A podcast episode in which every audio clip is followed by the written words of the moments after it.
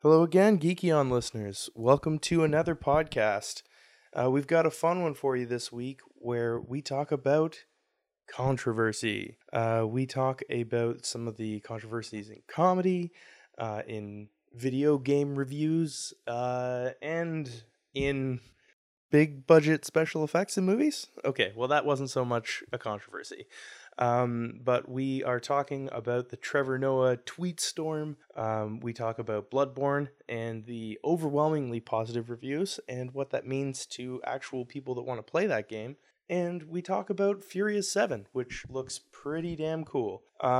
We also introduce the new concept that will be coming to next week's podcast, which is Quantum Corner.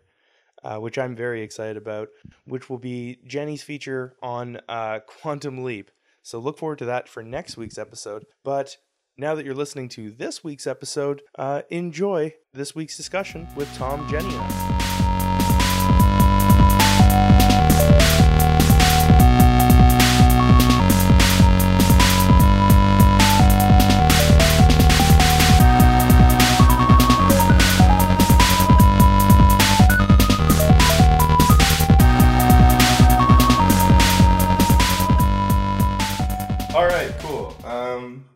So, hello again, another Geeky On podcast. This time, we're talking about different things than the last time. Yeah, we tried talking about the same thing every week, but didn't work. Yeah, like although we'll hold off. Like that may end up happening with our Quantum Leap podcast. We'll see. Oh please, just every week, Quantum Leap. Why don't I just introduce an episode? Per our episodes. Okay, like a recap? Like a little recap. Just maybe a sign-off on a hella good episode. Yeah, I'd love that. Okay. Like, do you want to, like, cater it? Like, this is, well, first of all, jams. But second, like, you're going to pick sort of the highlight reel of best Quantum Leap episodes? I think so. I might even introduce the sound clip because there are glorious things said on that show. So, maybe just a compilation of Oh Boys. We can call it the Quantum Corner or something. Yeah. Like could we? All right. Let's not derail another podcast with Quantum Leap. Let's get into it. Let's talk about what's been up with us this week in terms of geeky news things and what has caught our eye, and then we'll move on to our big topics, which are basically the big Tidal streaming service. What that actually means. Trevor Noah's sort of tweet, like his tweet history. Yeah, and don't call it gate. I know. Yeah, it gets overused. Twitter Gazi. Yeah. Oh God. His like Twitter debacle. Let's go with that. We're gonna touch on the Bloodborne review controversy. So many controversies. I know. This is a very newsy podcast. We're talking about like what's. This won't air over the weekend where JC died and came alive again, which is so controversial. So I really feel like it's fitting. And then lastly, we're going to get into Furious 7, because that movie just looks like a batshit insane good time. So I'll be silent until the end of this episode. I'm sure you'll have lots to weigh in on the topics. Could we talk about Manborg? Speaking of batshit insane good times. That would be a great... Well, just talking about the stuff that we've been doing. This past week, Tom and I had a movie night, and we decided to watch Manborg, which is an amazing... Like, it's hard to call it a feature film, because it's only 70 minutes long. And you know what I was thinking afterwards, is it's almost as if it's a sketch on like a sketch show, and they just took all the sketches and stitched them together into one feature length film. But basically, it's done by these guys, Astron 6, who do really kind of schlocky, I guess they're kind of like homage films to really cheesy kind of B movie stuff, and they're based out of they're in Manitoba, and Manborg is this absolutely insane movie about just like science fiction crazy like 80s style action, like post-apocalyptic movies. If you want a soldier brought back to life as a cyborg fights alongside a band of adventurers against demon hordes in a dystopian future. 2011. That is what happens in that film. The armies of hell Yeah, take over the earth. Always capitalized. They led by Count Draculon, was that what it was? Or yes. Lord Draculon? Yeah. They come, I guess, out of hell, and they have laser Nazi technology and robo technology for some reason, and they take over the earth, and yeah, Manborg comes back to life. Yeah, and with like a band of like misfit heroes. Basically takes on the armies of hell. It's just like, it's so absurd and so ridiculous. It is absurd. So it's hard to recommend it, I guess, wholeheartedly, because the people who kind of get it will find it tremendously entertaining. But it's... Well, you know what it is? It's like the Bloodborne the Bloodborne review thing, where it's like, we love that movie. I think I would say to anyone who likes the kind of stuff that I like, watch that movie. But there's a lot of people that if I said that to and then they watched it, they would say, what the hell are you talking about? What the hell is going on in this movie? Yeah, because... But it was tremendously entertaining. I laughed a lot in that movie. Well, it's funny, like the whole style of it, it looks like it's being played off of like a Sega CD. Yeah, it's like those old FMV games. Yeah. Like the X-Files game from 1997 or whatever that was. Yeah. It's just like, it has this really cheap, not even video quality to it. It looks like... Like the old Wing Commander cutscenes is what it looks like. And that's the whole movie. And it's fantastic. I don't know. I can't recommend it enough. But yeah, I guess that kind of takes up our thing. That was all I did this week. Yeah, I don't know. There hasn't been too much else that's been like, you know, catching my eye in terms of cool geek stuff. But what about you? Not cool. But cool-ish. As I was looking up Manborg, because I had to. And it has great graphic art. Yeah. Oh, yeah. So maybe they should consider making a comic series out of that. They have a companion comic, actually. And the only reason I know that is because... The reason I found out about this was there's a comic artist that I know, Brian Evanu, who's a huge fan of that movie. He actually offered to those guys to make a comic for them, but they had already made one. Well, in my search of the greater Manborg, apparently Fuller House will be coming to Netflix soon. I heard of it. I thought that was an April Fool's joke. It is not. It will focus on Candace Cameron Bure, as in DJ Tanner, and her best friend, Kimmy Gibbler, played by Andrea Barber, who has done nothing since. And it will be them and their children, with hopeful guest appearances from... Bob Saget and the gang. Oh my god. That sounds like the worst idea. That is, yep, I couldn't have said that any better. That's a nightmare. Well, they're saying that it's Fuller House, so... There's more people involved? Like, I guess they're going to have to bring the old people back. Maybe she's married to a guy whose last name's Fuller. No, that sounds stupid. That's just not... That's not accurate. Too much of a reach. You know what? It's probably going to be one of those stupid gimmicky things where they move, like, for some reason... To the same house. Kimmy and DJ have to move back into that house, and, like, they have family. I'm also economic troubles. Yeah. Also, like, how edgy are they being here? Oh, it is. Because they're saying, like, DJ and Kimmy, are they partners? Is that what the implication is? Well, yeah, they can't. I mean, they grew up together. They are very close. Could be. No. They could just put on a house. In fact, I assume that Kimmy adopted children, because this woman had no luck in life, period. And to assume she could finally meet a man... And if she does meet a man, I don't want to get to know that character. No, he'd probably be a horrible weirdo. Yeah. Just like, she's the worst. She's going to be the Dave Coulier, like just the odd single. There'll probably be more people that bring in. Oh no. Did they just make her like a spinster? Oh, imagine the Olsen twins made an appearance. Like, how would you ever explain how cute little Michelle turned into such a trampy anorexic? Well, the funny thing is, they look fairly different now, so it's not like you could have the both of them in it. Well, I don't think they would require both at this point. True. Yeah, just have the one. But that kind of sucks for the one that's not in it. They miss out on their opportunity on capitalizing on... I think they're doing all right. I don't know. Financially speaking, I think they're fine. Yeah. Anyway, that might be the first Netflix show that I wonder to myself, why in the name of God did they make it?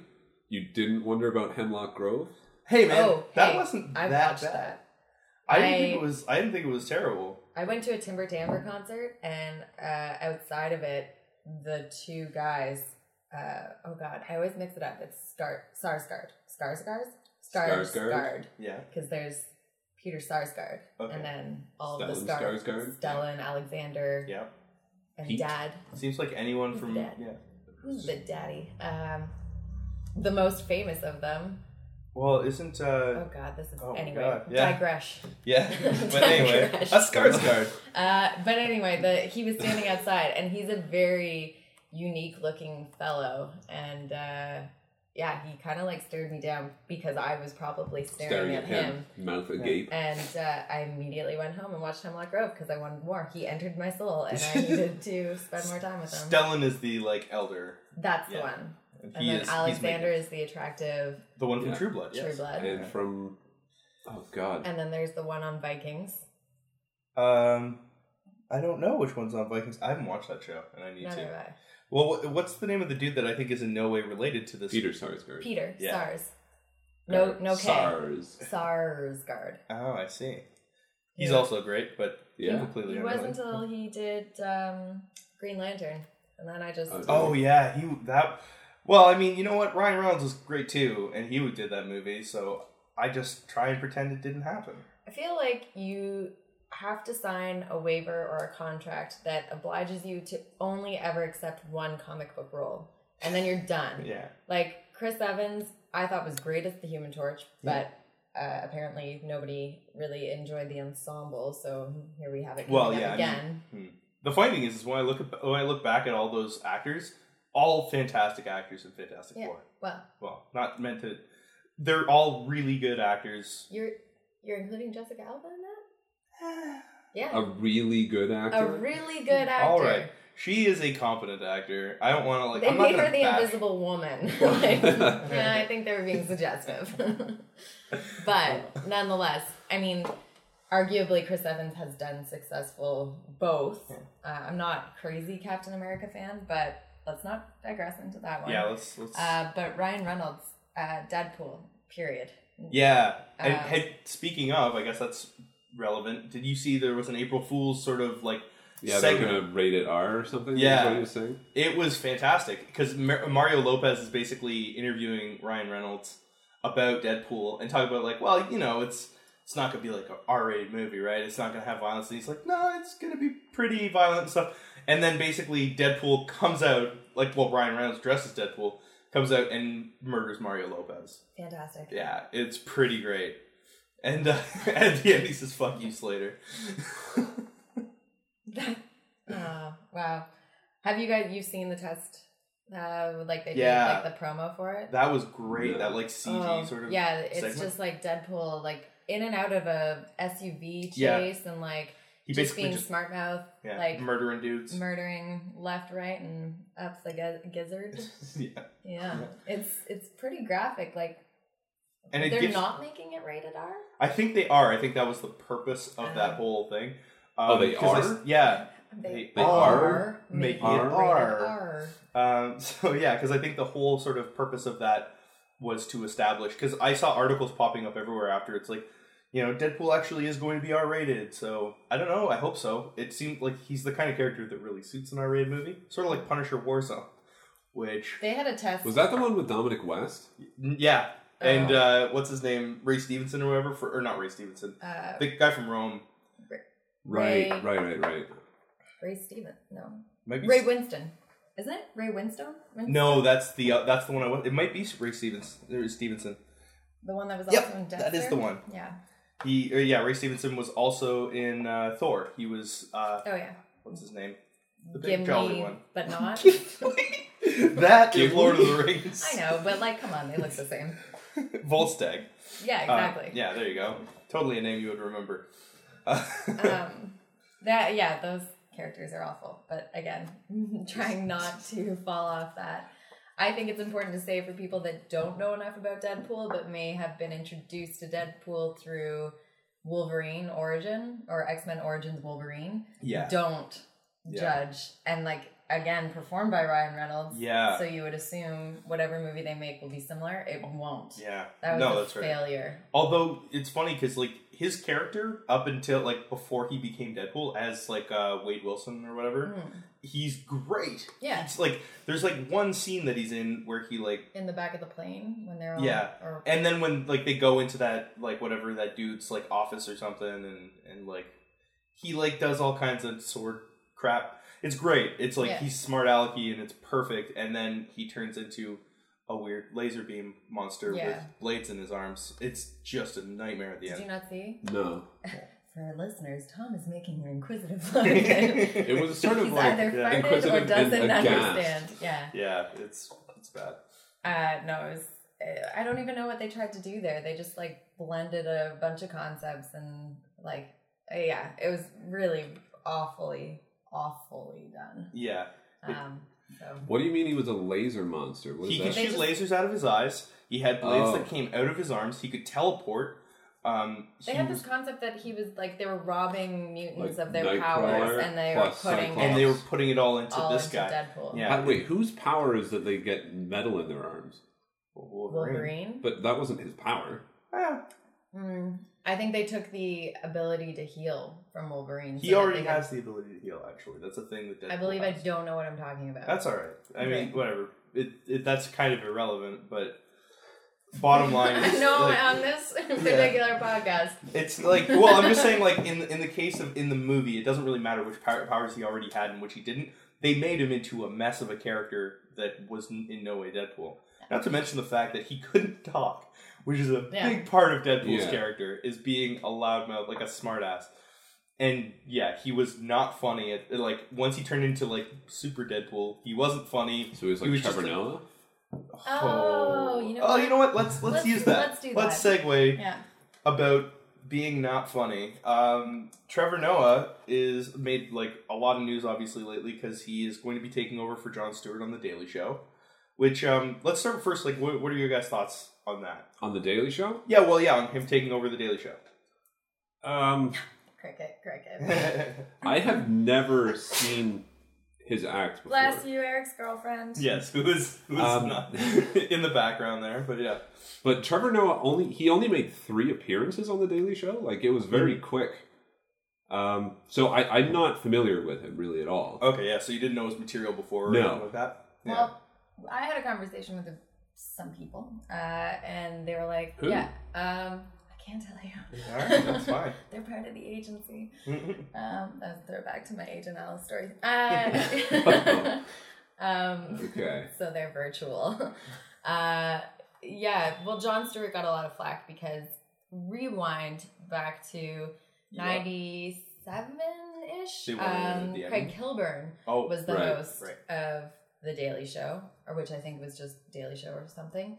And it was just very cultural, like nothing, like any late show. Yeah, and then Jon Stewart took it over and turned it into the political satire. Yeah, right. And people were not pro Jon Stewart. They had a lot of crap to say. He'd been in some shitty, questionable shows and movies. Yeah.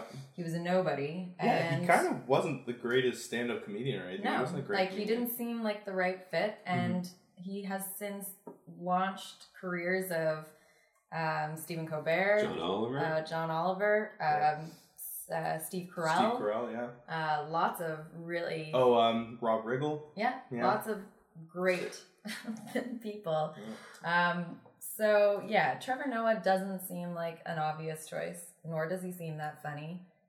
But perhaps he will turn it into something of his own. And he's got a different background, right? Because he's from South Africa. Yeah. So he's got kind of a more international background to him. So that it'll be interesting to see a different perspective. Yeah, for sure. I think that there's a lot of... To the controversy. No. I want to sort of... I think the context is important because I think it actually has a lot to do with how the controversy played out. And a big part of that is like, I mean, he is a person of color, which that show has had a... history, not to mention the format has had a history of not having very much of. Like, late night has a notorious reputation of just hiring old white dudes, or just white dudes, because now they're skewing younger, but just white dudes just of all shapes and sizes. So, like, he's one of the first persons of color to sort of have a role in in that kind of a format, you know, for a late night show. Although it's not like a late night talk show necessarily. It's similar, right? Yeah, they have guests. Yeah. He's also young. He he's not bad. I've seen some of his stand-up. It's like fairly funny. And oddly enough, the tweets that were in question don't seem to fit the form of what I've seen of his stand-up. So, that's something we'll kind of dive into. But I think that an important thing to note is that he's kind of the poster boy for change for, like, in comedy and on television, because he's like this not so obvious choice that people were really excited about. So I think that actually had a big impact on how people responded once this whole thing broke. So let's get into what broke. Basically, so people went digging into his Twitter backlog, and I mean like serious backlog. This is 2012. 2011, I think, was the earliest ones I saw. Which I raised to you. I was like, I think the funniest thing I've ever said on Twitter was my very first tweet, and I have not been able to go back and find it. You can't scroll that far back? No, you can even get an email sent to you with your entire Twitter history, and I gave up. There's so much content to go through. And I've never really Twittered that much. Yeah. But yes, they did go back until 2012, and he had some very anti-Semitic and anti-feminist comments, which, as I look through the very confirmed background on Wikipedia, he's actually, his mother is half Jewish. That's right, yeah. That is, I mean, not that it's never just, that's never really an excuse. A shitty anti-Semitic joke doesn't get excused because you're, that you have, Jewish heritage. No, you should be held more accountable because, if anything, you know more about that topic, religion, what have you. Yeah. They're just, poorly structured. Well, I'll just pull a couple of them up here so people, who haven't read them know the context. So, some of the jokes he tweeted were, almost bumped a Jewish kid crossing the road. He didn't look before crossing, but I still would have felt so bad in my German car. So, that's pretty shitty, kind of Holocaust joke. And more importantly, not actually funny. It's just, it's a bad sort of, it's not a well-structured joke. It doesn't really land. South Africans know how to recycle, Israel knows how to be peaceful. And then there's a quote, it's the weekend. People are gonna get drunk and think that I'm sexy. Fat chicks everywhere. So, I mean, that's just kind of a taste of, I think those were pretty much the three choice tweets that people were really, kind of keying in on. There was the one about uppercuts? I was gonna say the one about the Olympic female hockey is porn or something, lesbian porn but without the porn. Again, it's more just head scratch worthy. What is your comment here? I don't even actually understand what he's trying to get across, which I think when you reflect on a format like The Daily Show, where you're it's all about quick wit and intelligence that gives an underlining political commentary. For sure. So, I mean, there is the argument to be made that, based on this, is this guy actually a smart, funny writer? And maybe, one would say that in 2012, based on that, he was not. So when did he start, being a comedian? Good question. Because if that was early in his career, and maybe he was kind of feeling out jokes, it would kind of have to be. He's not old. He's 31. Yeah. So 2012, he would have been, his, mid-20s. Would it be? If it was 3 years ago. Okay, there you go. That's math. Yeah. Oh, okay, in 2010, he dropped out of his radio show and decided to focus on comedy. So there you go. He'd been at it for 2 years. Yeah, it could be that he just hadn't worked out how to, get the structures of the jokes right. And also Twitter just is kind of a... Yeah. Just kind of throw stuff out, right? That's an important thing to... So maybe he hadn't thought through the jokes. Because it's not to say that he necessarily could not make good jokes in 2012. It's that he made some bad ones on Twitter. Yeah, kind of stick around. And, he's still making them. And so part of the issue is this was a while ago. So, Yeah. But yeah. He is still making them. In December, he made one about Bruce Jenner, which at least you can say is more closely resembles a joke. Yeah. And a lot of people were taking cheap shots about Bruce Jenner, which were it's shitty. Still not nice. No, it's but it's more of a joke. You can see that how the joke works, as opposed to these older ones, which are just kind of saying a stereotype. Yeah. I do have to retract slightly as I continue to read. Yeah. He was actually putting out comedy specials as of 2009. Okay. And a lot of them, by the way, are references to racism. Like, he was kind of known, like... Yeah, that's... You laugh, but it's true. Trevor Noah, the racist. That's racist. Like, those are all titles. But I know that a big part of his sort of comedy was actually pointing out sort of racism towards him, or like things that he observes as being a person of color. So like he's, you know, he has a reputation of being a good cultural observer, which is kind of makes it ridiculous that he would make such really off color kind of jokes. But well, you can make jokes about that kind of stuff. Like for example, like Tina Fey will make jokes about, you know, different groups or whatever. Yeah. But usually the point of those jokes is to say more about society than that group themselves. Yeah. As opposed to these tweets from Trevor Noah, which were really just kind of making fun of minorities in some way. Yeah. To borrow his own words, and I think it's fair to say this, this is a comment that he put out after the backlash. He said, "To reduce my views to a handful of jokes that didn't land is not a true reflection of my character, nor my evolution as a comedian." Yeah. Which... is entirely fair. And also, South Africa is a very unique and distant culture from our own. They've had a bit of a history there. You know, if you look at like a movie like District 9, that was actually a commentary on like the separation between. Yeah. So, we reflect on our background and our nature. So he started off reflecting on where he came from, and I think everybody just has to kind of give him a shot, see how he does, and I agree. If he sucks, let's burn him.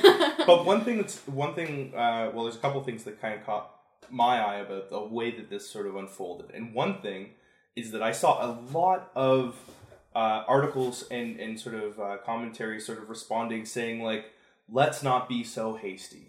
Like, you know, like, yeah, this is some, like, this was bad stuff, this sucked, but let's not, like, you know, let's not just completely write this guy off, which I thought was interesting, because I rarely see that. I rarely see that. Like, I actually, like, one of the articles I read that was actually oddly supportive of Trevor Noah was actually in Salon, which, in my history of reading it, has a tendency to skew towards the more politically correct, and to defend people that are, you know, slighted or like, you know, marginalized. So that got me wondering, why is this guy getting that? And I think part of it comes back to the fact that he is a person of color that's taking up this space, you know, like in a largely white male dominated, you know, like sort of environment. And so I think there are people, you know, people even in the camps that he was offending recognize it's like, all right, well, like, we can't just throw, you know, write this guy off, because it's kind of, you kind of be injuring your own sort of cause at the same time, right? Mm-hmm. So I thought that was kind of an interesting thing about that, and I kind of wonder like what your guys' take is. I mean, based on that, like the fact that people are actually responding and saying that, you know, like, let's not get so upset with them. Well, I think that that's the right way to go about it, because, I mean, in any Twitter controversy, Twitter just has this way of whipping everything into a frenzy, and everything is the end of the world. Yeah. And then you forget about it by the next week. And it's not that... I would say that the outrage it's not really an issue here that these were jokes, right, that Trevor Noah was doing. He was trying to tell jokes. They just weren't funny and tasteless. And... which, okay, this is, as I will, slightly off topic, but for example, my boyfriend's on the road right now, and we're doing a lot of texting because it's expensive to do anything else. It's true. So I made some, like, bad given joke about how, was he even interested in coming home anymore? Should I look up Tinder? Ha ha, stupid. He misinterpreted, thinking that I was accusing him of using Tinder on the road, and it very quickly took this turn where he was like, "Jesus, no, I'm not using Tinder." And Twinder. Publicly posting like your dumb and gum. So like you have these limited characters to express yourself, interpret a tone of voice, right? And it can turn very quickly, and. Yeah, it's a little outrageous for people to judge so quickly, and he now has the opportunity to speak more. So give him that shot. And I think most people just freak out about change. Like, we're sad to lose Jon Stewart. I don't think anyone will fill his shoes as... Fucking sirens. Oh, that's just a part of living, you know, like on a main street downtown. But anyway. So just relax, okay? Yeah, just relax. And people make mistakes, right? Like, just because you... Not this one. Didn't you just... Oh, yeah, right. Just that. Just told that story? Yeah. But, yeah, I don't think that you should have to go away forever because you made a mistake. No, certainly not. One thing I will say, which is, because I don't feel like he, like, there's no reason why we should just sort of let him off the hook. One thing is that I really do wish that we would see him actually say, like, you know what, those were shitty jokes. I'm sorry for that. Like, he kind of dismisses it as sorry for bad. No, like, I disagree. I don't think you should have to apologize for a joke that just didn't land. Like, but that's the thing is, I don't know if it's okay to just write it off as a joke that didn't land. It's not just like they really weren't targeted the right way. Like they it was just like it was taking shots at the wrong thing. In that case, I want every female comic to apologize to me for making period jokes because stop it. I don't want to hear it anymore. But no, whatever. It was 2012. Like, let's move on. I think that if he demonstrates some level of growth, and again, I'm not familiar with his work, so I can't say whether he has or hasn't. But like, everybody did stupid shit when they were younger, right? Like, that's true. I mean, it is only 3 years ago. It's not like it's not like he's, you know, it wasn't like a 19-year-old kid versus you know a 30. But you're right. Still, people make mistakes, still young and maybe that's sort of the takeaway is that now that he's aware that people are kind of holding him accountable for the kind of stuff that you know he's saying, maybe the real question is going to be: is he going to take that to heart as he moves forward and is more careful with the kind of thing that he does? Like, don't get me wrong, I think that there's a safe space to workshop comedy, and I think that's important. Not Twitter. I don't think it's like no, it's not. But like you know, there are comedy rooms. There are spaces that are designed for that. Yeah, well, I mean, that's what Chris Rock was saying actually in that interview that I sent out to YouTube that no one other than you two read, you didn't read it. Yeah. But it was basically Chris Rock just talking about that he can't workshop comedy anymore because people will just record it and post it on YouTube. Yeah, so he can't workshop comedy the same way, and like jokes start out terrible. Yeah, right? Yeah, like it takes time to fashion it into a good joke, which is maybe when you're just banging it out on Twitter and sending it out. Yeah. And maybe that's not a good place to do. And maybe that's gonna maybe that's something that needs to come needs to develop in the future is like having like comedy rooms or comedy events that are put your phone you can't have a recording device. Like there's no way to, because I think that would it's important, and people typically in those spaces. Like for those kinds of comedy events or like, you know, those kinds of comedy nights understand that they are unpolished jokes. They're not hearing like a stand-up special. You know, it's kind of more for like comedy nerds and like comedy aficionados that tend to go to those sorts of things. But I think that's sort of a fair point. But speaking of sort of, I guess, the Twitter side of things and whether or not things are all right, I did want to touch on the fact that Patton Oswalt had a very publicized response to that, which was he had a 53-tweet-long sort of tirade. Tirade's like a really rough way to describe it. But hasn't he had Twitter tirades before? Yes. Many, several. Him and Norm Macdonald seem to be the two that you have to follow the whole thing. Just give them more space. Yeah. Or just get a blog. Exactly. Yeah. But he basically, he started out by tweeting a very simple joke that was, why did the man throw butter at the window? And he wanted to see butterfly, or wanted to see a butterfly. So, you know, simple. And then he just basically goes into a very long, sort of protracted explanation of like why he doesn't want to like offend all of these different sort of groups based on elements of the joke. You know, it's like, I don't want to, you know, like sort of offend visually impaired for not being able to see, nor do I want to, like, you know, offend like lactose intolerant people, and just on and on and on. And then he finished the whole thing with saying like, welcome to comedy in 2015, Trevor Noah. Mm-hmm. I think it's a little off the mark. It's a fair point in saying that you can't expect to please everyone with a joke, and you can't expect to not offend someone with a joke. But it also seems to suggest that if a joke the sort of the summary seems to be if a joke offends someone, a joke shouldn't matter if it offends someone. Mm-hmm. And I don't think that's really correct. I think that it can still be you can still tell a shitty joke is that offends people, or that's just really offensive and bad, is you should be held accountable for it. It's just about whether or not again. Yeah. One of my favorite comics, who happens to be my boyfriend. That's fortunate. Yeah, I know, right? It worked out well. Before we dated, I was sitting in a comedy room with my girlfriend. She and I share a very common sense of humor, so I thought he told a joke that involved women who were trying to use the B word, and he reflected that there were only 3 words that are allowed and given, and that's the F, N, and C word.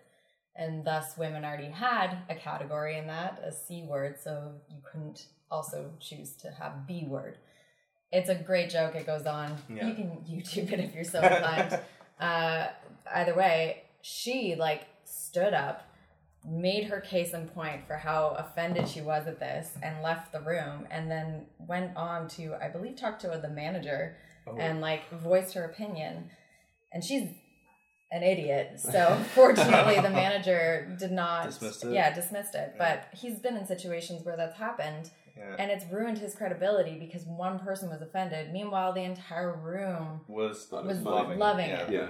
So I mean, it's you can't it's all how we take it in. You can't apologize for everything you do. And I feel the context is important there too, because you went to a comedy club. Yeah. And you can't be so thin-skinned if you're going to a place like that. Yeah. Well, I guess as a counterpoint, a good example I think would be something like the Tosh heckling thing, where he just handled the situation terribly.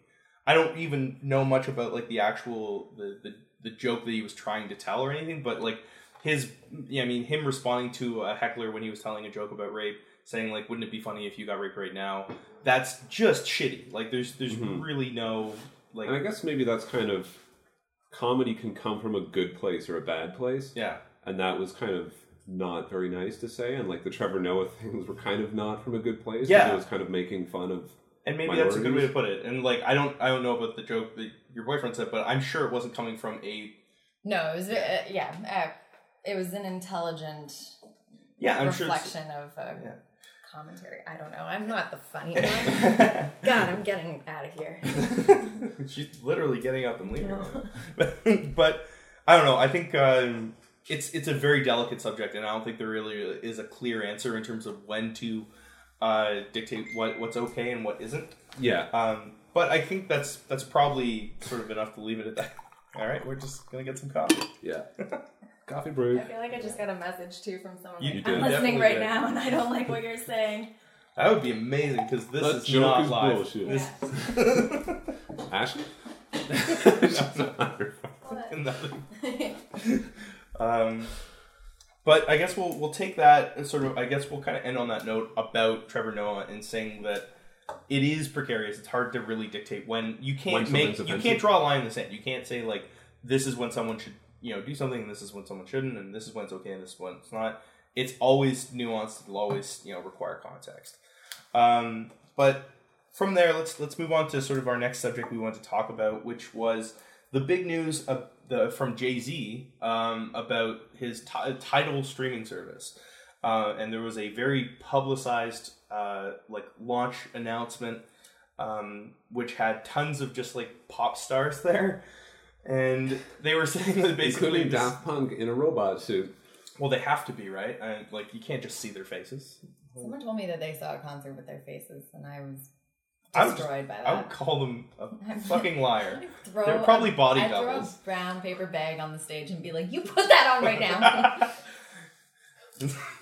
Don't you dare. Don't you dare show your face to me.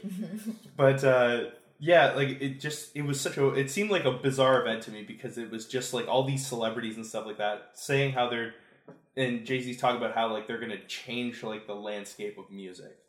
And I don't know, it seemed a little bit over the top, a little bit too much pageantry for me, but that being said... You prefer, like, a more actuarial, like, we're going to release a slightly different thing than the exact thing you already got. Kind of. I mean... It's not that different, folks. Yeah, but it's... But well, the funny thing is when I look into it, like, when I look into that service, it's got tons to actually, like, promote on its own legs that makes it a better service than other competitors. But it just seemed like the gist was they were like, this is going to save the music industry for artists, which... Yeah, more fair, I think is what Nicki Minaj said. It's about fairness. Yeah. And so let's talk a bit about that. First of all, all right, well, that's our show. But first of all, like, did you guys check it out? I did. I checked the shit out of it. All right. You mean the actual service itself? I did not. Both. And, well, both the service and the news about it. Yeah, like the news and the features. I read about the features. Cool. What about you, Jenny? Did you check it out at all? Or? Yeah, currently. Oh, there you go. Well, I'll let you play a little bit of catch up there. But basically... when I looked into the service itself, the big draw to me is that they've got two-tiered service. They've got something that's very Spotify-like at the like $10 price point, but then they've got $20 price point that actually has more content. They do music videos and they do lossless. I think that the $10 thing has the music videos as well. I could be wrong. You're probably right. For me, that's not a big draw because I honestly didn't know that they made music videos anymore. Yeah. I don't think I've seen a music video since I was like 14 years old. Yeah, I mean, you know, there was much music and... So basically the $10 tier, if you want to call it that, which I think is called premium, even though it's not the premium. Yeah, then the other one's like HD or something. Yeah, so the $10 one is very much like Spotify or whatever. It goes up to 320 kilobits per second, which is great. Yeah. $10 a month, but it has ads. Oh, does it? It does have ads. That I didn't know. And otherwise, it's very, very similar. They've got essentially the same catalogs, except Tidal's got Taylor Swift. Yeah, because that was a big thing, obviously, is that she pulled all of her stuff off Spotify and pretty much everything because I guess she felt that she doesn't have enough money right now. Well, yeah, but I mean, I guess there's a case to be made. Like, just if they're getting ripped off, if artists are getting ripped off by these services, which is a totally legitimate conversation to have, which we will have, then shortly. She still has a case. Like, if just because she has a lot of money, just because they're not paying her fairly, it doesn't mean that that's excused. Right. But anyway, just to finish, the $20 Tidal service does include the lossless, which you can debate as to how much value that has over 320 kilobits per second. Yeah, but it's worth $10, and it doesn't have the ads. Yeah, which I assume is a big draw. I mean, I know that's why I have a subscription to Spotify, and the biggest reason was just not to get ads. Yeah. Well, the reason I signed up for Spotify, because you can listen to it for free, right? That's right. You get access to the whole thing. Just the reason I do... Like, yeah, I think you can on the tablet, but not on your phone or whatever. But anyway... the reason I subscribed to it was because of the high quality audio, the 320 kilobits per second. Yeah. So I guess for me, the switching to Tidal would be a conversation about, is the lossless FLAC audio worth the upgrade? Yeah. Is you'd be paying. I guess you already don't have ads on Spotify, so you would just remain not having ads. So that one doesn't count. Yeah. And then 2 would be about the royalties that they pay to artists. Right, which I think that should bear into your I think it should. So assuming that they do pay better royalties, which we actually don't know at this point.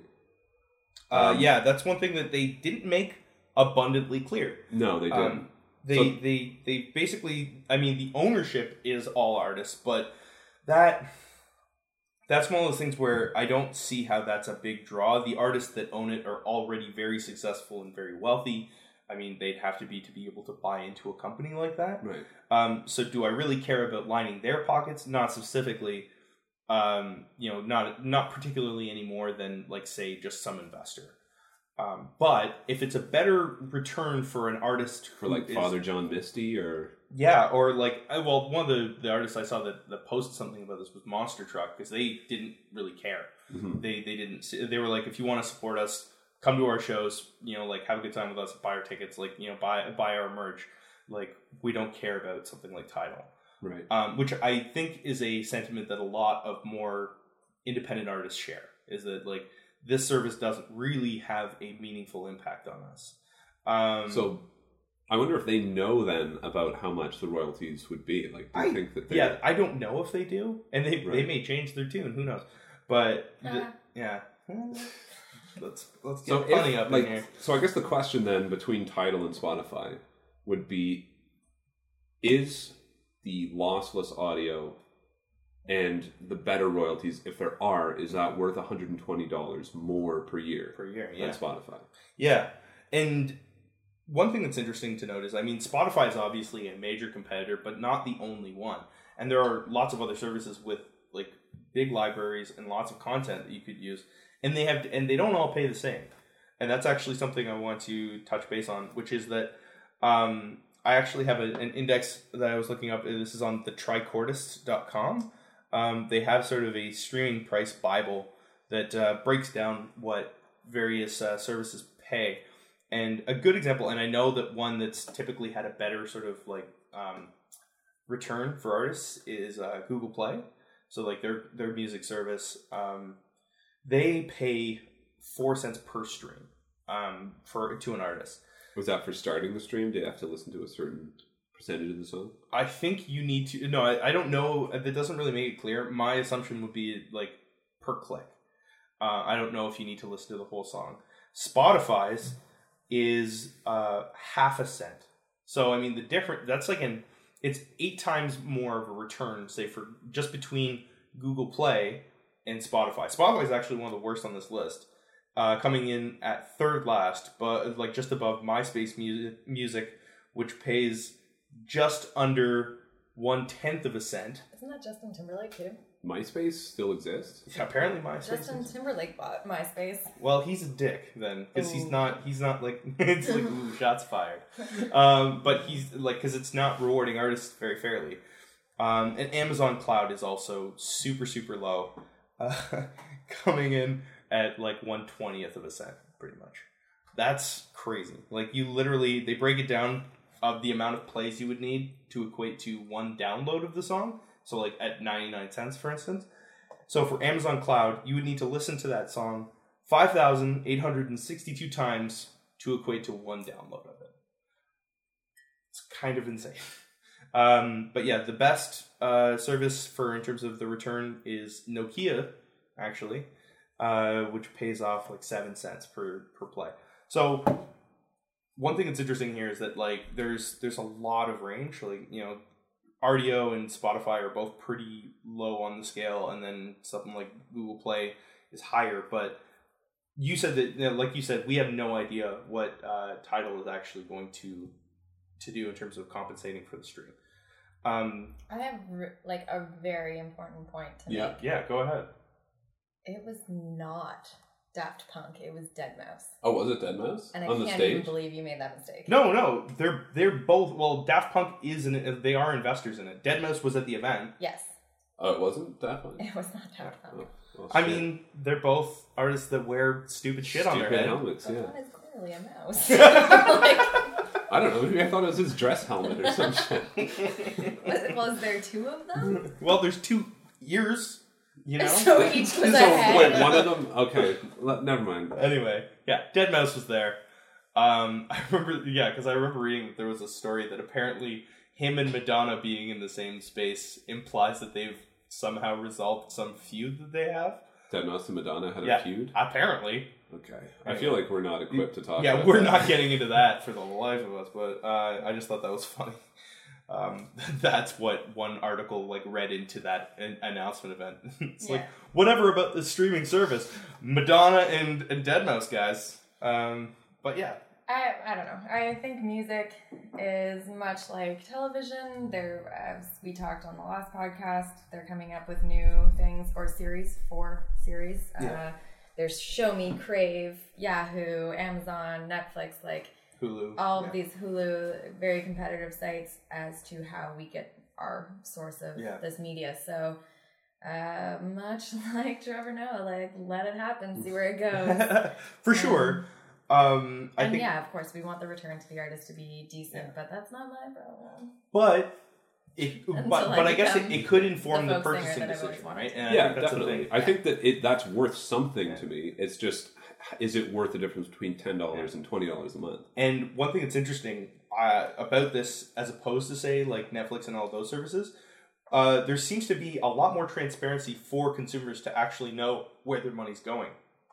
Because unlike, say, Netflix or those services, where we have no real idea how much people are getting paid, like we don't know what they're giving creatives for those projects. Mm-hmm. Here we can actually see, at least to some degree, what the return is for an artist. Now, we don't know in terms of like the rights agreements that they strike up with the artists. I assume there'd be something, you know, like to like some sort of an agreement up front to like pay them, but that obviously plays into it. But it does inform your purchasing decision, I think. I know for me, I kind of hate that Spotify is such a shitty, they're so shitty at returning money to the artists. Like, I like their service, but it doesn't make me feel good knowing that, like, I'm paying for a service where the artists are getting shit in return, you know? So. I feel like the grandpa in this conversation. 'Cause, like, I'm like, I don't know what you guys are talking about. I've never done any of this. I listen to my vinyls at home. I'm very content. Wow. I know. So, like, this is boring. You're coming in, like, representing the hipster perspective. No. Oh, wait. I'm supposed to say I am a hipster to disqualify me for being a hipster. No. I just like the way it sounds, okay? Fair enough. Yeah. There you go. But, yeah, it's... I just, like... I guess the thing that struck me about the announcement is that it seemed really overblown in terms of what they claimed it was really doing for the industry, but... The service actually looks really good. Yeah, I mean, it looks like it's exactly like Spotify, basically. Yeah, just more expensive, but you get nicer stuff. You guys spend your money and give me a review. Yeah. Sure. There you go. Yeah. So, all right, I think that kind of covers that topic for us. Great. Yeah. Yeah, I know you're excited to move on. Yeah. So now, why don't you guys talk about a video game that I've never heard of? No, let's move on to Furious 7. Yes! So you can add some input to the conversation. So there's, I don't know, like there's not that much to talk about this movie other than the fact that it looks crazy. And obviously, you know, there's some weird stuff because one of the people in it is not alive anymore. Yeah. There's a tragic thing that happens in Hollywood aside from death. People are mortal? Where competitive plot lines or big budget action or similar kind of akin genre films get released, and it pushes release dates of other things. Yeah. And in this case, it was actually Dwayne "The Rock" Johnson's Hercules that impeded the completion of Furious 7. Oh. So they had to break, and sadly in that time, Paul Walker had his fatal accident. So in this movie, despite a scene in which planes release the cars from the plane, which is completely done real. Yeah, that's batshit insane, by the way. I think that's one of the coolest stunts I've ever heard of. Yeah, the biggest CG expense in the movie was superimposing Paul Walker's face on his brother's bodies. Yeah. Which is... Multiple brothers played Paul Walker? He had two brothers. Oh, really? Yeah. I didn't know that there were two different brothers doing it. Was that an availability thing, or...? Perhaps. Maybe it was cheaper. In certain lights, some of them look more like Paul Walker. Maybe. Who knows? This is IMDb information, so... but as a fanatic of the movie Predator, if you have a muscular man carrying a minigun anywhere, I am like sign, seal, delivered. I love that is your window into this movie. Honestly, I've never actually even seen a Furious movie. I was out with my friend last night, and I was like, let me take a gamble. This was the plot line for the first one. Nailed it 100%. I feel like I don't need to see any predecessor. But, yeah, minigun. Like, come on. Yeah, I mean, that it is exceptionally cool to ever see, like, a guy holding a minigun. I've shot a minigun. What? It was, like, the highlight of my life. How? Working in the film industry, you get some crazy quirks. Quirks, that's not correct. Perks. Yeah. With a P. Quirky perks. That's a quirky perk, for sure. We had a very fanatical... stunt special effects dude, and he like kept bringing out all these guns and things. I'm like, dude, what else do you have back there? He's like, blah blah blah, minigun, blah blah. I'm like, you have a minigun? You have the ability. Mind you, there was no chance in hell I was ever gonna hold that thing, so he had to put it on like a tripod. Yeah, I got to do huge. Oh, it's a big gun. Well, in spite of what you think. Yeah, I know. I was gonna say possibly one of the most ironic names, you know, because it is not mini. But it's meant to be like mounted on a helicopter, like inside. So God damn. Yeah, it just looks like it. I like to refer to these kind of movies as bubblegum movies because you chew on it, you don't have to digest it, and that's true. Fair enough. Blow a bubble, enjoy, walk away. And I honestly I haven't been one for the franchise since, like, the beginning, and I will say that the trailer totally got me excited for it. It really makes me want to watch that movie. They drop a bunch of cars out of a plane. Mm-hmm. For realsies. Like, that's incredible. And it just looks like a, like, nonsensical action thrill ride kind of movie. And there really aren't... I feel like so many... action movies and stuff like that kind of take themselves too seriously now, and with the exception of something like, say, like Marvel superhero movies or the Expendables. Yeah, well, the Expendables, I actually feel like that did take itself too seriously. But I don't know. I just think it was like it's too far into cheesy territory. I don't know. The only reason you ever watch the Expendables is if you grew up loving action films as a kid and you want to see these people interact. But yeah. That I don't feel... What element of it was too serious? Well, maybe that's the wrong way to say it. It's not that they take... Okay, all right, fine. We've established it was wrong. You are wrong. I just think that those... I don't think they actually... Like, for me, they didn't land because it was just a little bit too much of...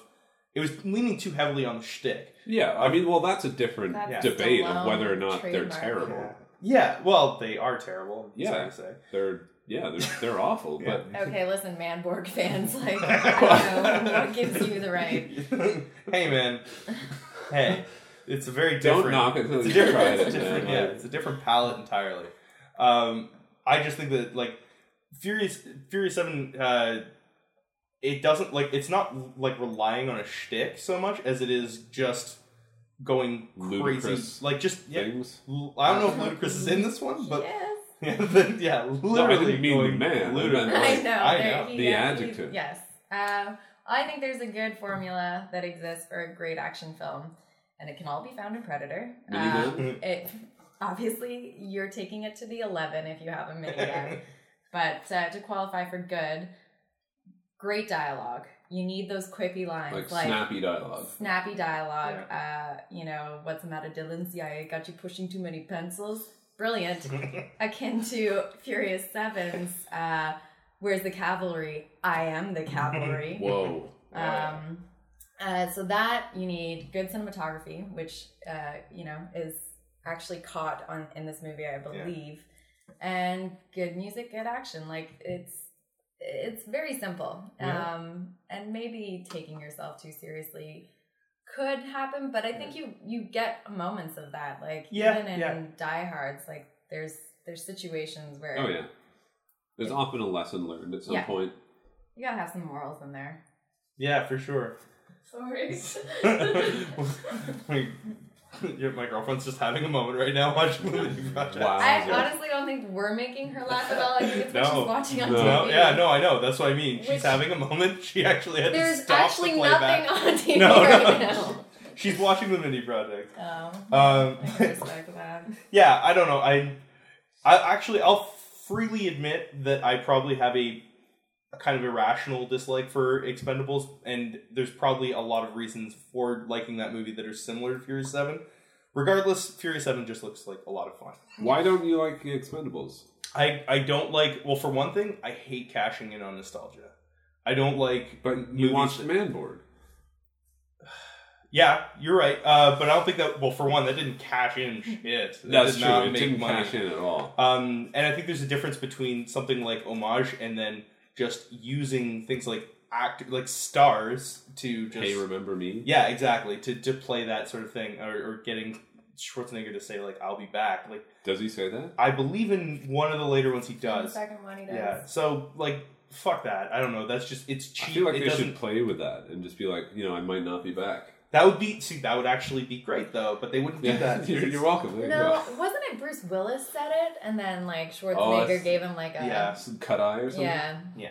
Okay. Either way, I think that... the appropriate thing to do in that situation was to say, yippee-ki-yay, motherfucker. Yeah. Like, you take mine, I take yours. Then it just like devolves into nonsense. I'd watch that. I'd watch the banter between those two. They're just like shouting catchphrases at each other. Like, I think Bruce Willis would have a tough time keeping up with Schwarzenegger. Yeah, Schwarzenegger's got a lot. He's the king of one-liners. Yeah. Starts telling him to get to the topper and everything. That's not a tumor. Who's your daddy and what does he do? Yeah.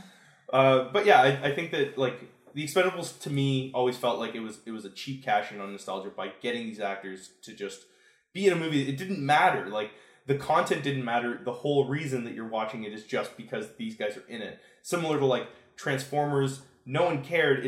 It's Transformers. See it because of that. Ninja Turtles was the same kind of thing.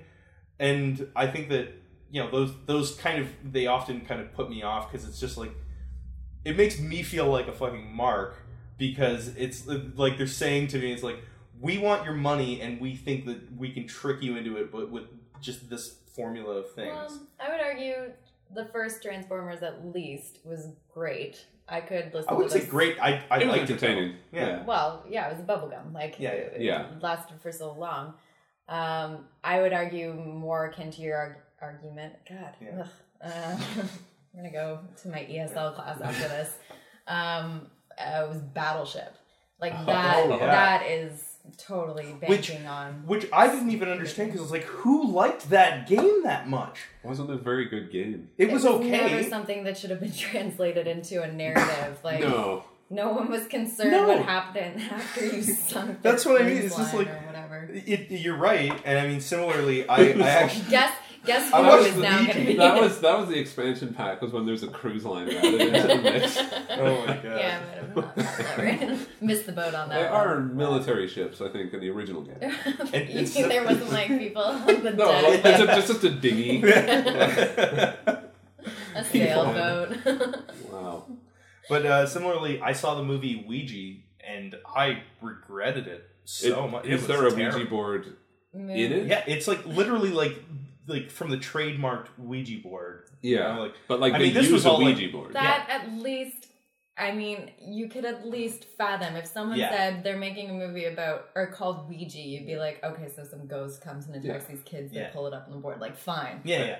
I feel like... When they said Battlestar... Yeah, or Battle... Let's not... I know, sorry. I'm so sorry. We're not going to shit on Battlestar. All of us. I'm so sorry. Unless you want to talk about the finale, because I'll shit on that all day. Everyone will. Yeah. No, Battleship. Yes. There was nothing that came to my mind about what they were going to do. No, and like Ouija board is like a framework for something to happen, right? Yeah. Like there's going to be some kind of message. This is just what enables the scenario to play out. Yeah. Battleship, that's the whole thing, is you're just shooting at each other's ship. It's also not even necessarily a game. It's also just a type of ship. Yeah, so. It's a ship in that game.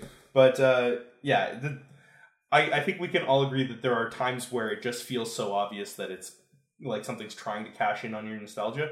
Expendables felt like that for me. For others, it might not. Because, I mean, I'm also the first to admit I like, you know, movies like Iron Man or something that totally cash in on the fact that I like comic books. But they didn't evoke that from me, that sense of like, fuck you, you're just trying to like, you know, make money off my childhood. Because, you know, either the trailers seemed like they would be good movies, or they really seemed like they put an honest effort into making it something that's worthwhile on its own merits. I wonder if British audiences feel that way about movies like Shaun of the Dead. Because if you're actually aware of British film and television, when you watch those movies, it's like, ping, ping, ping, ping. Like, all of these people that have been a part of something long-standing, like Serial and such. And those are clearly banking on nostalgia because they're playing back to movies like Army of Darkness, Evil Dead, and that sort of thing. And I know like something like Edgar Wright and those guys, they do have a very honest and like unabashed like love for those things. Mm-hmm. Maybe that was part of it, is maybe I just never felt like Sylvester Stallone actually gave a shit about this stuff. He just saw an opportunity. Like, I don't know if that's true. That's just what it felt like, you know? But I don't know. I was never like, I grew up for sure in a Schwarzenegger home. Like, I don't think I saw... I was kind of a Van Damme man myself, but... Well, fuck you. Nobody was. Yeah. Little side trivia, Van Damme played Predator in the original, like, when they started filming it. He was like a Red Lobster-looking dude. And then he complained a lot about how he wasn't getting enough face time in the movie portraying the alien. And then Stan Winston was brought in and created the now-looking Predator. But a little off topic. I just want to see Jean-Claude Van Damme roundhouse kick someone's head off as a Predator. You can watch a YouTube video that like shows the early stages of the movie, and it's awful. And there's a picture of Apollo Creed. Why am I? This is my favorite. Can we delete this whole part so no one will ever know that? Carl Weathers. Oh, Carl Weathers. Arrested Development. There's a great picture of the two of them, and like Van Damme is like half in wardrobe but face exposed, and he's just like, I'm never going to be famous. Does he have lobster hands? He looks like a giant prawn. It's just, it's so awful. And oh man, the Predator of District 9. Yeah, like Schwarzenegger had obviously a relationship with James Cameron at that point. They hadn't done anything yet because I think that Terminator came after, I want to say. But when was maybe Predator? It did come before. Terminator was in the 80s. Yeah, so it was Predator. Yeah. Anyway, they had a relationship, and Stan Winston was a part of all the Terminator designs, and he had a relationship with Cameron. So he came in and saved the day and gave us the dreadlock glory. Yeah, which I think that like, without that monster design, that movie wouldn't have been the same movie. It was... Well, with a lobster prawn. Yeah. It wouldn't have been just like anything. I think that the Predator design is, like, incredibly iconic. It's up there with, like, the Xenomorph in terms of just being a incredibly recognizable... Also and Stan Winston. Yeah, and just super cool monster. Yeah, it was Stan Winston, but also partially designed by H.R. Giger, yeah. It was, course, sorry. But he, I think... He died last year. I think we talked about that in the previous podcast. Why did we talk about everyone dying? Yeah. There's someone dies in every episode. But, yeah. I kind of lost my point, but what I was going to say is I grew up in a Schwarzenegger home. Like, it took me a while before I even saw the Die Hard movies. In fact, I saw Vengeance first because I was a Samuel Jackson fan. So I didn't really grow up with the Stallone nostalgia, but I think in having seen Expendables and then going back and watching some Rambos and stuff. Yeah. Expendables... I always thought Cliffhanger, everyone did, because I was a Lithgow fan. Yes, exactly. Lithgow made one hell of a bad guy. He's a good villain. But, I hated that guy. Yeah, I think Expendables is actually closer to that style of action film that he always was a part of. So I think you just had to be on board with that, and you might have liked it. Yeah, fair enough. So I think the takeaway here is that I am a pretentious asshole. Yep. Well, that was never. But that was already taken as written. But yeah, this is my second podcast. That's the second time I've ever heard that. Taken as read. And the first time was the previous podcast. There you go. We like to recycle expressions that are not commonly used. All right, so let's, I guess, move on to the last topic that you, Jenny, have nothing to say about. Mm-hmm. Great. So, at this point, you could just basically leave if you wanted to. Okay, thanks. But the thing that I know that you and I, Tom, wanted to talk about was there was a recently really interesting article that was published, I think, by Forbes that was about the game Bloodborne, which... You have played, Tom. I have not yet. But how reviewers have been very... I'm just going to go watch the mini project with your girlfriend. But The reviewer, or the article basically talks about how reviewers have been overwhelmingly positive about that game, but the game is actually crazy difficult and not necessarily a game that's accessible for most people. I think it's like, you know, it's, so there's this misconception that a lot of people are making, thinking that it's like the best game ever and they're going to really enjoy it, and then playing it and then just hating it. So yeah, Tom, why don't you wait in a bit? I mean, you have a lot of experience with those guys, like the From Software the Souls guys. Games, yeah. So what do you think? First of all, you read the article, right? I didn't. I skimmed it. Okay, well, it's good enough. We'll go with skimming. Good enough. Good enough. Hard-hitting journalism here.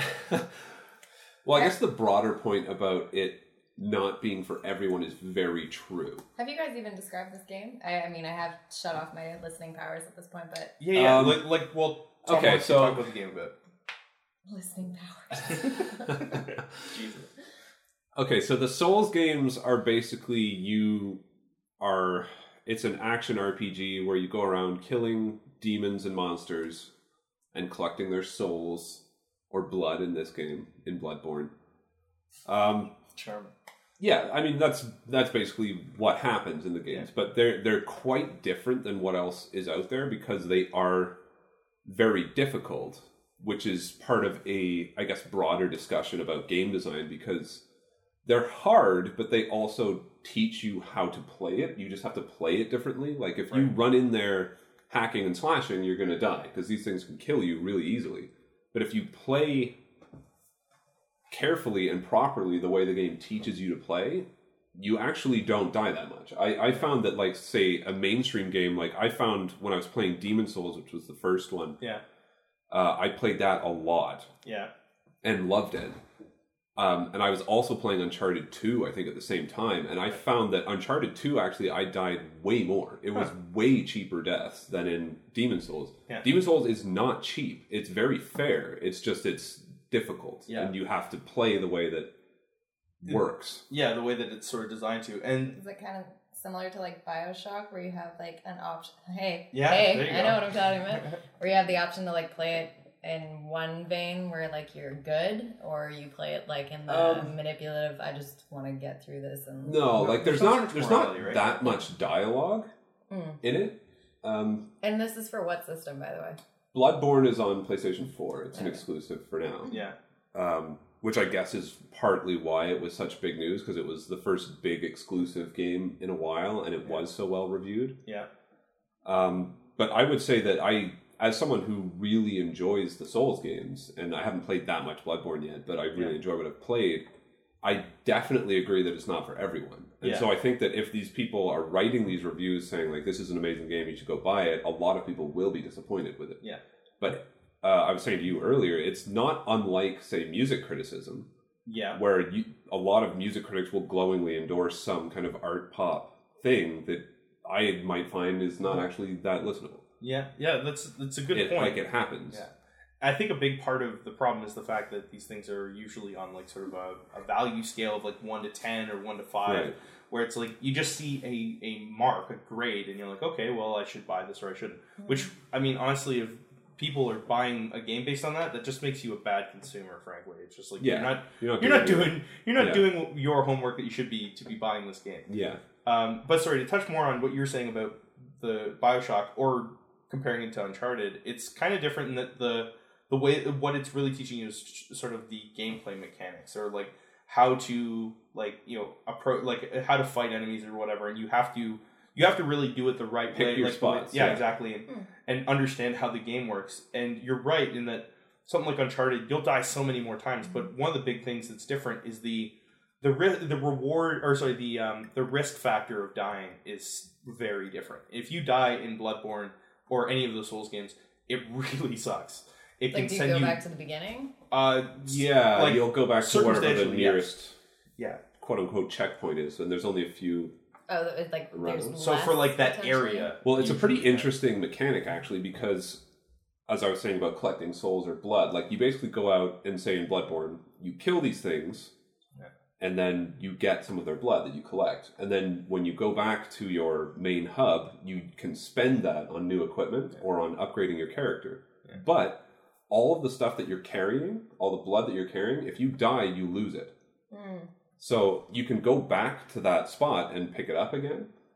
But if you die again before you get back, it's gone. Yeah, you'll never get that again. So if you're getting deep into a level and you've got a bunch of blood, it's kind of now a risk-reward thing. Like, do I keep going to try and finish, or do I turn back to kind of cash in on this stuff? Cash in that sweet spot. At which point, everything along the way will have come back to life again. You have to go through them again. Wow. And you have to collect a lot of blood. Like, you need, like, an elevator full of blood to, like, really level up. Yeah, right, stuff, you know? Right.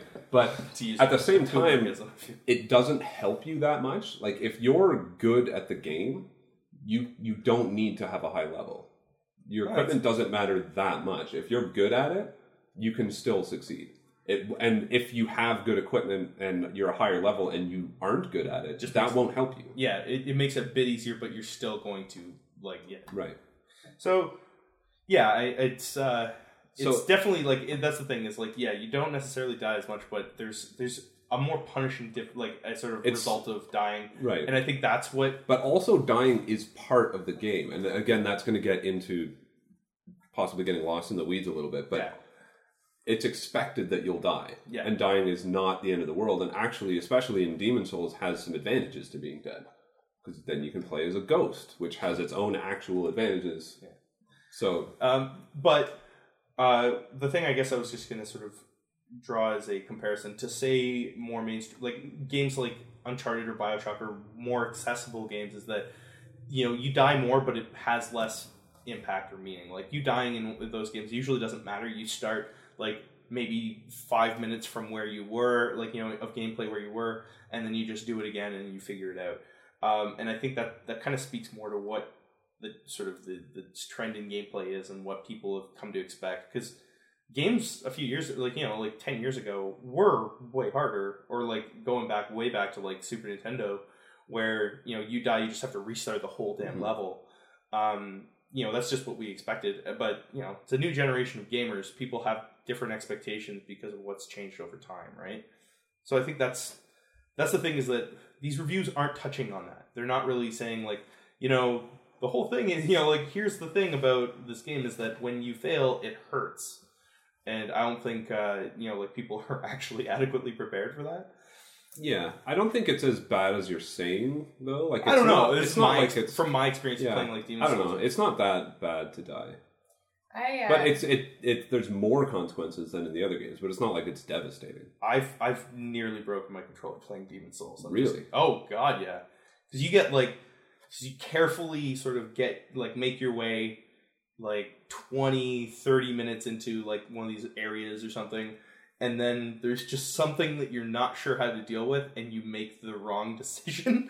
And then you're like, fuck my life, I'm going to have to spend another half an hour just to get back to where I was, just so I don't lose everything I've accumulated along the way. But one of the positives of it's incredibly well-designed game is because when you fucked up and you died, the point is that you can learn from that.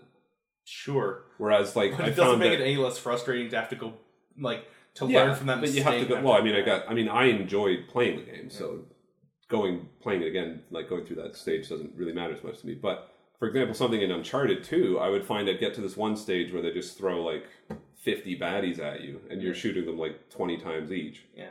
And then you fail, like, 7 times, and then you just happen to succeed the next time. And I learned nothing from it, from a gameplay perspective. Yeah, well, I mean, that's fair. And another thing in I think it was Forbes. It could have been Wired, but I think it was Forbes that was saying that basically the reviewers have failed gamers by kind of wholeheartedly endorsing the game, which I think has a lot of merit to it, because it isn't a game for everybody. Yeah. But they take pains as well to point out the fact that it is a lovingly crafted game. It is technically brilliant. Oh, absolutely. It is a phenomenal game. It's just it only appeals maybe to a more niche audience. Yeah. And I mean... You're just like, yeah. So, hey, lady listeners. I'm going to just email him now. Yeah. I was going to say, sorry. Yeah, go ahead. May I talk about my secondhand experience of gaming? I have always watched my brothers play video games, and now I watch my boyfriend play video games. And the two that he most recently played was Red Dead Redemption and Bioshock. Now he's on 3, but I think it was 2 at the time. Yeah. Red Dead Redemption, he would actually like go out of his way to get killed, and he would end up killing a bunch of people before just to have fun. Right. Because something in the game would happen that he wanted to reset. So he would use it to his advantage just to reset and start again from a checkpoint. Yeah. BioShock, he would lose his shit because of what you're talking about, just in like the struggle to get to a point and then failing. And I really feel like it's a lazy player who freaks out about the learning curve of getting to a certain point. Like, you're either taking it to advantage that you die or you're complaining. So you are all assholes as far as I'm concerned. Well, you know what? I won't even argue that, because I think a lot of the times I kind of am a lazy gamer, and I don't give a shit. I'm not playing a game to be fucking good at something. If I wanted to be good at something, I'd take up woodwork. Are you good at woodworking? I'm a fine craftsman. But as far as, but you like, don't take it. I don't play a video game to develop some sort of a skill. It's satisfying when you're good at a game for sure, but like I don't see that as the reason to play. I play because it's fucking fun. Like that's the whole reason I spend money and time on these things. And not to mention that being good at a video game has virtually no transferable skill. To my estimation, there's not a whole lot of other things in life that being good at Demon Souls will help me with. So you don't know where this world is going. I feel like you don't know what these gamers. Yeah. I feel like there are gamers out there that would hear that and just want to kill me for saying that, because I'm sure there are people that really feel like there's worthwhile experience, and to them I say I don't care. But yeah, I would say that that is the crux of the whole argument, though, is because I do find Demon Souls fun, and different people find different things fun. Sure, so absolutely. I think your analogy about music was spot on. Yeah, everybody has a different taste, and you might like a genre and not like an album. Yeah, and I think maybe it's not that reviewers should be necessarily not endorsing it wholeheartedly. Because I think if they genuinely love the game, then they absolutely should. I think what it should come down to is a clearer definition of what the strengths of the game are and what kind of person it would appeal to. And the other thing is maybe just having a broader sort of a broader sort of sense of reviewers that have different sort of feelings about games. I'm almost kind of shocked that the game has so few negative reviews, because surely there are game reviewers out there that played it and didn't that, similar to myself, did not enjoy that style of gameplay. Yeah, and it makes me wonder, why didn't they write anything? Why didn't they say it was shit? Was it pressure, or probably a lot of it is because it's not shit. It is a fantastic game. Yeah, nobody seems to be debating that at all. It's just some people just don't care for it. But it's fair. How are you going to trash it? Well, I mean, I think that other personal taste has to come into it to a certain extent. I didn't like it. Right? Yeah. Any sort of review or critic has to write from their personal experience. Yeah, but so you want them to write a whole review about how, hey, this is what the game is about, blah, blah, it's well made, and I don't like it. Well, I think that there's, for one thing, just because a game's well made doesn't necessarily make it, a good game from your experience, right? I think that there are legitimate reasons you could write about, it not working, the game not working for you, that could impact the review. Sure. I would argue that, say, something like the checkpoint system, the way it works, you could argue that that's a negative. Some people might argue that's a positive, but from your experience, it's perfectly valid to argue it as a negative. What do you mean? That you have to start way back or whatever, that there isn't, a regular checkpoint system. Well, there kind of is. They're actually not that far. But, I mean, okay. I'm just saying there are subjective experiences in a video game that can impact whether or not you think it's how you sort of value it. And regardless of, the more, the more sort of, universal, still objective, but still more universal things like how pretty it is or, how good the mechanics are. Those things are, obviously always important, but they don't define the whole experience. No. So I guess that's all I'm saying is that, I'm surprised there aren't more, either the game reviewers all genuinely like that style of gameplay. And it could be, because they play games for a living. Exactly. Or they're not necessarily weighing their their experience, they're sort of the fun factor of their experience into the way that they're actually, breaking down these games. And that's, maybe that's why there's that problem. So I guess that's my My theory as to why, the game had such positive reviews, though it didn't necessarily represent the, fans or, the gamer community. But I don't know. Yeah. So I don't know. That's I'm putting that out there as my explanation for it. But yeah, clearly you liked it, so I guess those reviews are spot on for you. Oh, I haven't read any of the reviews. Well, I'm just saying, the fact that, based on that article, the fact that it is overwhelmingly positive, that suits you quite accurately. Yeah, I think it's good. Yeah, exactly. But for someone like me where it doesn't, I can only... That's my guess as to why. But anyway, that's our show. That's basically all our major topics. What about Quantum Corner? Oh, yeah. Oh, do you have a Quantum Corner? Oh, you want to get started this week. Is Quantum Corner, just for stylistic purposes, is that spelled with a Q, the corner? Yes. Yeah. It'll be Warner. Right. Yeah. Well, we haven't really set up for it. I don't feel I didn't know we were doing it until right now. There's no actual set here to really get into the mood of it. Yeah. We need to figure out the format. Come on. Will. So let's just leave it on a teaser. Okay. Which is, I choose to tell you trivia about the teaser of the show, which was Oh Boy. Okay. And in fact, it was improvised by Scott Bakula in one of the episodes. And then they liked it so much, they decided to end every episode with, oh boy. So was it in the first episode he did it, or it was partway through? It was not the first episode. Okay. Wow. Well, there you have it. So next week's podcast, you will be treated to Quantum Corner. Quantum Corner. Yeah. Oh boy. I just wanted it to end on Oh boy. So badly. Oh boy. I picked up on the cue.